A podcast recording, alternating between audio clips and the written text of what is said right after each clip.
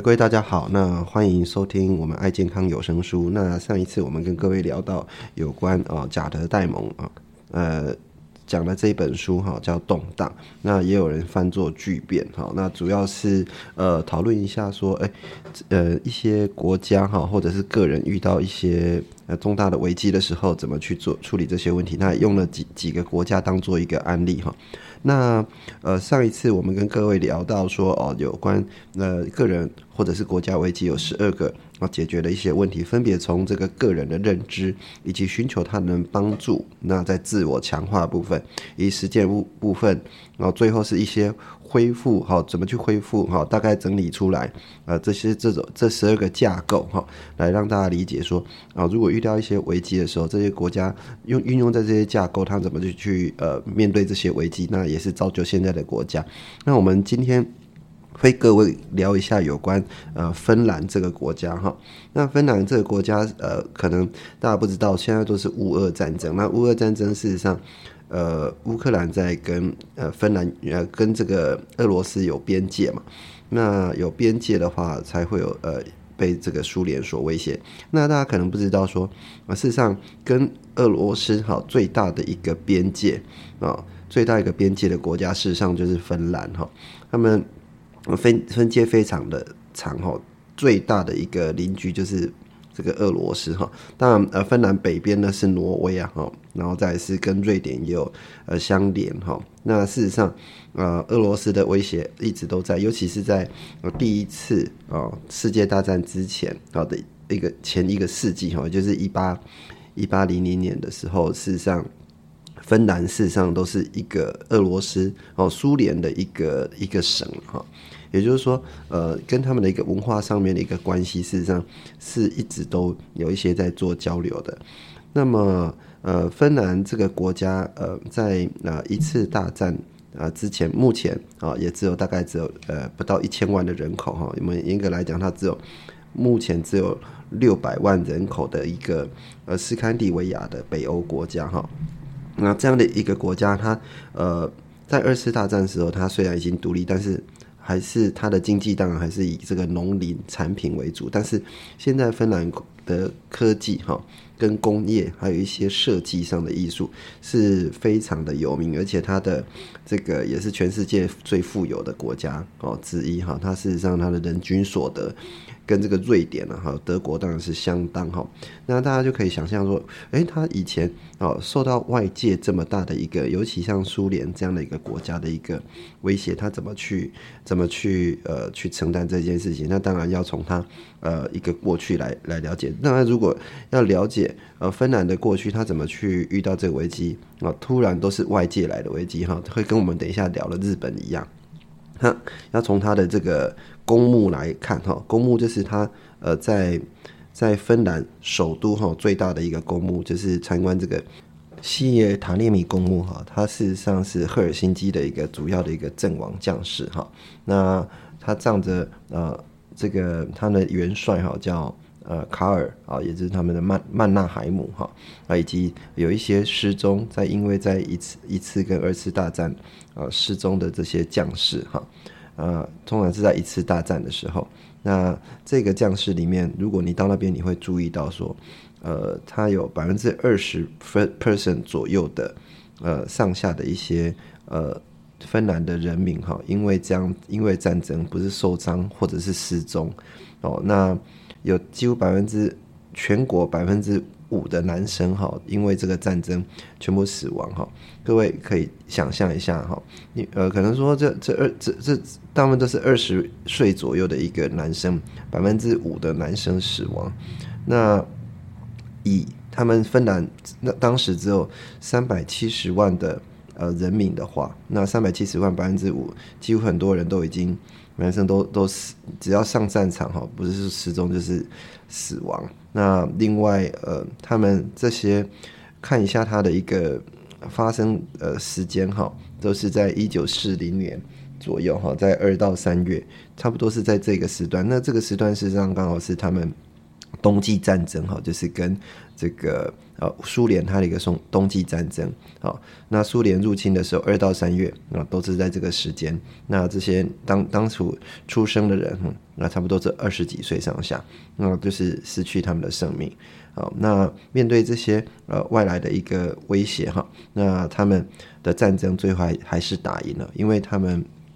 够团结哈，因为呃，最主要自我认同感，他们就是不认为自己是，当然不是不是所谓的呃俄罗斯人嘛哈，所以他们对于这种自我认同感非常高。主要取决于他们呃独特的这种芬兰语哈。那各位如果可以看一下芬兰语哈，有机会可以去了解一下。那芬兰语它本身的文字，你再怎么拼哈，都拼不出呃有关这种英文的拼音还是什么之类的哈，因为它它是属于分欧分乌语系。那因为他们独特的语言会让让大家知道说哦，其实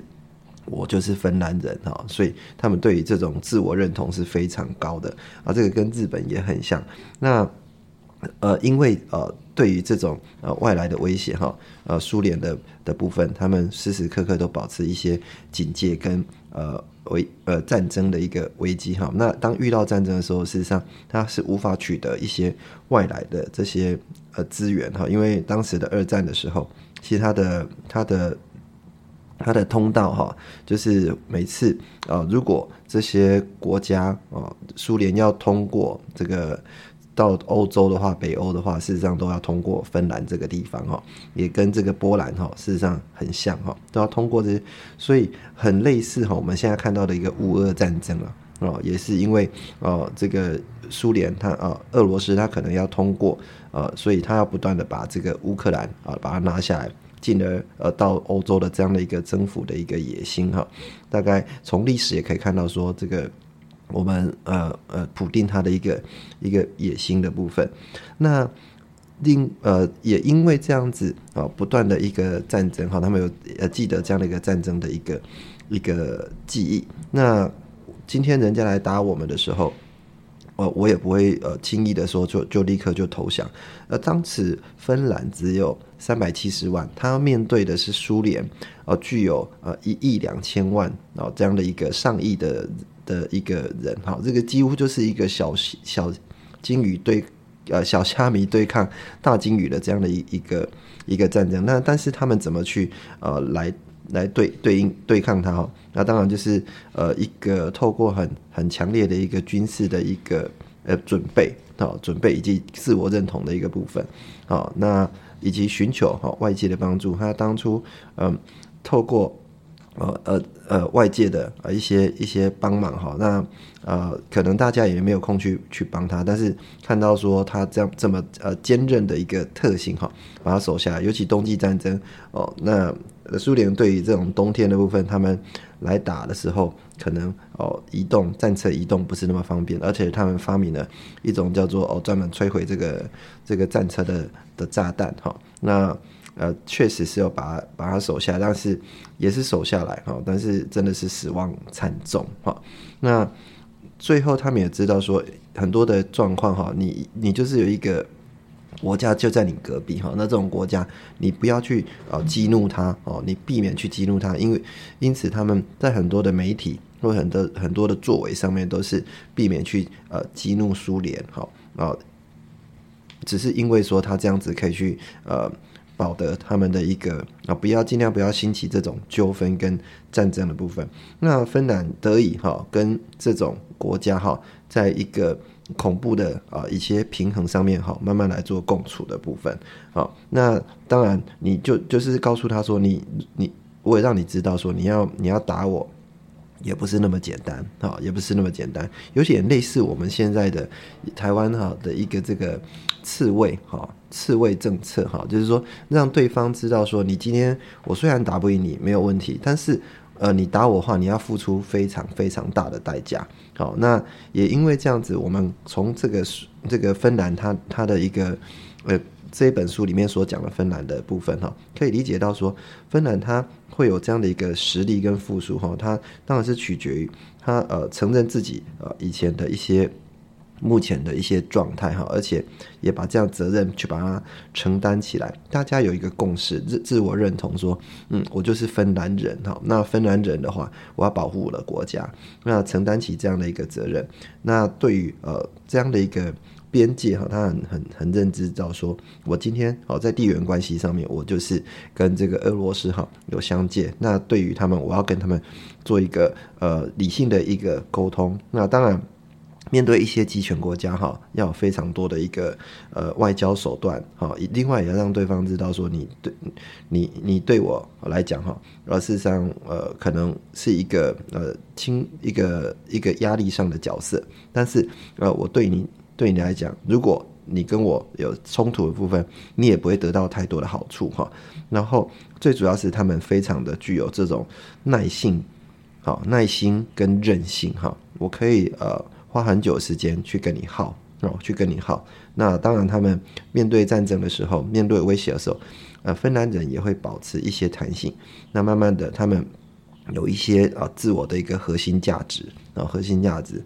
呃，才有办法呃变成今天哈呃芬兰这么呃在设计上，在工业上哦。特别转型一个成功的部分哈，这是呃跟大家聊到哦，芬兰呃，即使面对呃苏联哦，在一九三九年呃的一个冬季战争哦，那死亡了非常多的人，二十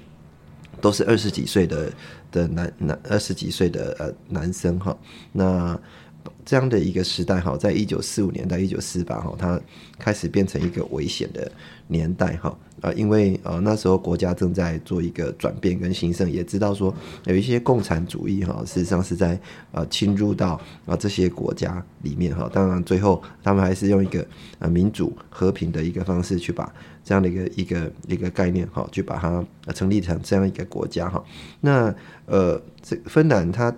的一个主要的危机来源跟等一下我们所讲的日本很像呃，因为它。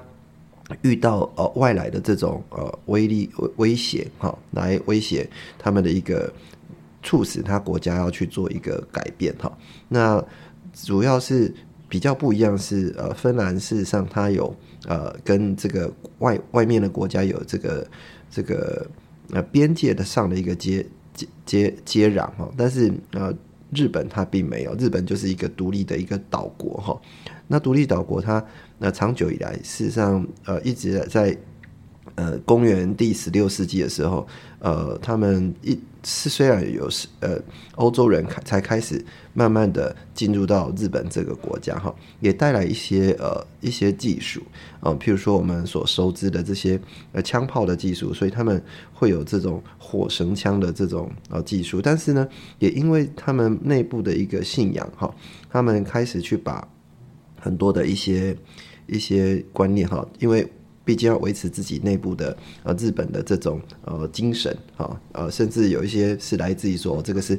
邪灵说的部分哈，对外来的文化开始先封闭起来，也就长达了两百多年的锁国哈，就是由这种幕府哦政治来做一个统计哦一个统治哈。那日本的的国家哈，它的地理位置有点类似。英国哈，那英国也是一个岛国哈，跟呃旁边就是面对这个欧欧亚大陆嘛哈，欧洲大陆。那但是呃日本它旁边就是面对这个亚洲大陆哈，是类地地理位置很像，但是呃英国因为这样子，它成为一个呃海上的一个贸易大国。但是日本啊，确实确实呃缺少这种海上贸易，也就是说，他们在以前啊，因为缺少海上贸易，所以很多东西要透过这种自给自自主的一个一个方式啊。那尤其是呃，遇到在西元呃十七世纪的时候。幕府时代，因为呃有一些传教士哈，也开始从欧洲跑到日本里面，哦，所以他们也颁布了这种呃禁令啊，这种禁令就是说哦。呃，禁止这些基督教的人去传传输。如果各位有看一些呃日本的这种呃大和剧的话，因为当初会看到说，呃，尤其呃我我个人有喜欢蛮喜欢看这个啊《龙马传》哈版本《龙马传》。那那时候在呃基督徒的部分哦，就有很多的呃描述哈，因为可能啊他们他们当初在基督徒的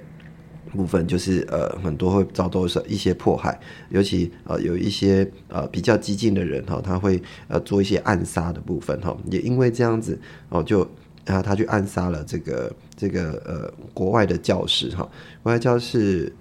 引起了呃所谓的呃这个呃在一八五三年哈七月呃七月八号，哦这个这天刚好是我儿子的生日哈，七月八号让这个呃日。呃，美国的舰队哈来要人哈，要就是说要他们给一个交代。那这个叫裴里将军哈，带了很多黑船，黑船来到这个日本这个地方哈。那大家呃从以前从来没有看过这么大的呃蒸汽船哦。然后大家当然都有有有有时候一些人就把它称作怪物哈，吓到。那遇到这样蒸汽船呢，呃，裴里就告诉他说：“你们要给我一个答案哈。”所以呃，明年的。呃，半年后我会再来，啊，结果呃，一年后我会再来，结果不到一年啊，他的美国的舰队又来了哈。那当初来的时候啊，他们就开始要呃做一个对对对美国做一个交代哈，也引起了啊所谓的呃从呃以前叫做呃叫做这个呃引起了很大的一个改变哈，推翻了这个幕府时代，哦，开创了他们那个呃。在呃前一世纪最有名的呃变革时代哈，这我们叫做明治维新哈，呃学者呃去学习外面的这个这个呃，在一八六八年的时候哦，就是我们刚刚讲一八五三年的十五年后开始做所谓的明治维新。那么呢，明治维新呢，他们主要是做什么？主要是去对西方的技术哦做学习啊，包含他们学习什么？他们军事。他们的宪法，而他们主要宪法，日本的宪法是参参照这个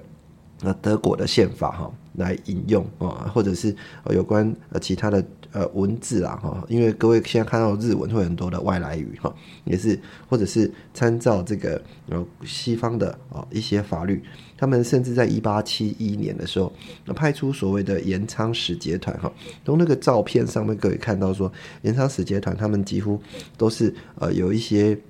呃戴这个穿穿戴小礼帽哦，穿西服的部分。事实上呃这他们已经开始接受呃西化的呃部分哦。那也因为这样子，他们大力的去推展这个明治维新，也导致说日本这个国家哈，目前来来看它是识字率。百分之九十九点九，哈，而且是呃，他们的贫富差距哦，是世界上最小的一个国家，好，那也因为这样子，他们开始获得一些呃工业上的一些发展，哈，那这群呃延昌使节团，他们确实有认识到国外的一些强大，那呃，当然你开始呃有一些资源在国内不够的时候，日本就开始看到中国，以及看到。东南亚有一些资源哦，事实上是呃是可以呃去把它掠取过来，因此开始发动了所谓的“一八二九年”的时候，发动了鸦片战争啊，呃，发动了啊，对不起，呃，开始做了很很多的一个呃甲午战争哈，不是鸦片战争哦，对中国哦产生侵略哦，甚至呃也对这个俄国哦产生日俄战争，尤其在日俄战争的时候，呃也把。俄国打败哈，尤其这样子的海军打败之后，更增加他们的呃信心哈。那开始呃一口气哦，在呃书本里面的一百四十页哈，一口气将俄国、哦韩国、中国啊跟美国和同时做作战哈。那呃可能忘记说，尤其这些这群人哈，他是没有看过外国实力的一个强大，所以你对外国不是那么了解的时候，同时作战也导致。日本最后的一个战败，那战败之后呢？呃，所以战败之后，他们开始慢慢的啊，重新的诚实的自我评估。那因为日本哈，它本身有呃很强烈的一个认同感哦，那以及很团结的部分哦，所以呃，他们这样的一个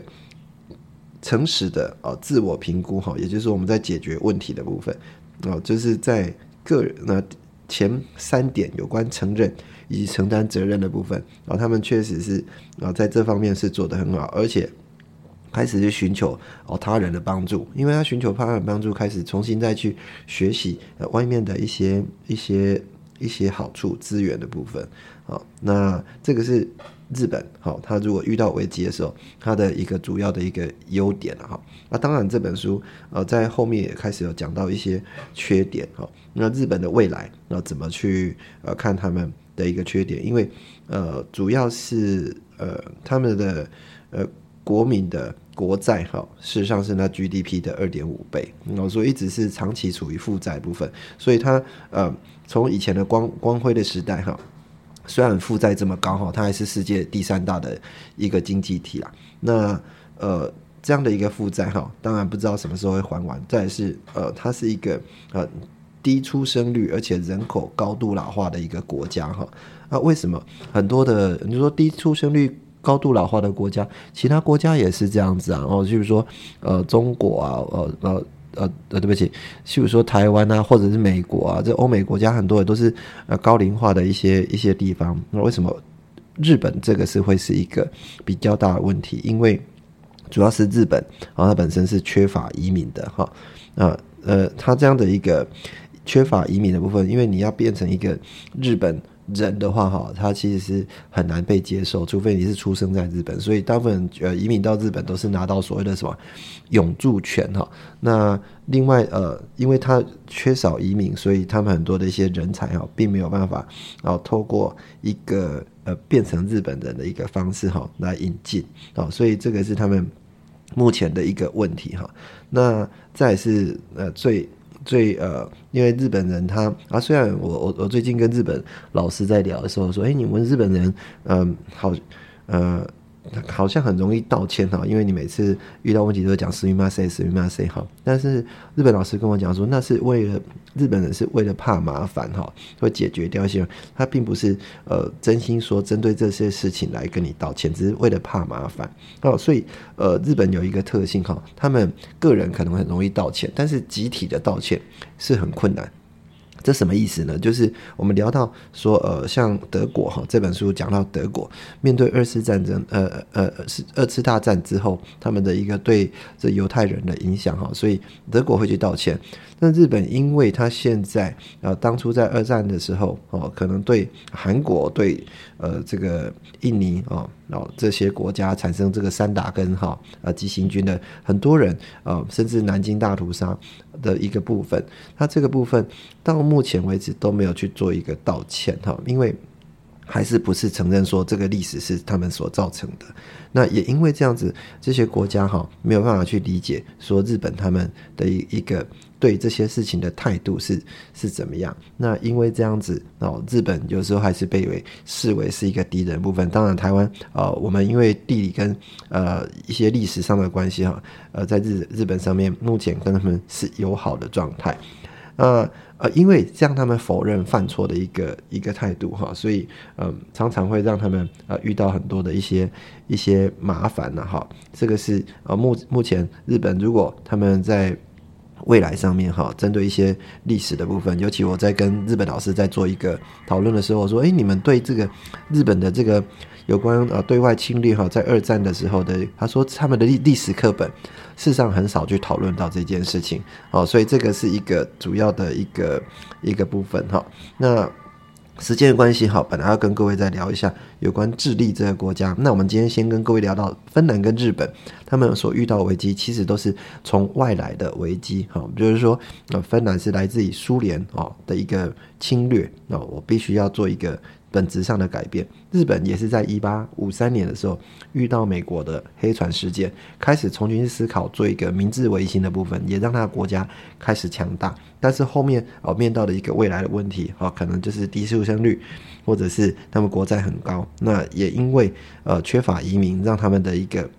国力的部分哈没有办法维持呃。呃，这么呃持续永久的一个兴盛哈，那呃自我承认呃的一个态度哈，事实上否认犯错啊这个部分呃可能还是要再持续做一个加强的部分。今天先跟各位聊到这边，那我们下次再跟各位啊聊其他的有关国家，包含智利啊以及这个印尼的部分哈。如果有机会跟再跟各位聊德国跟澳洲哈这几个国家，好，那我们今天先跟各位聊到这边，大家拜拜。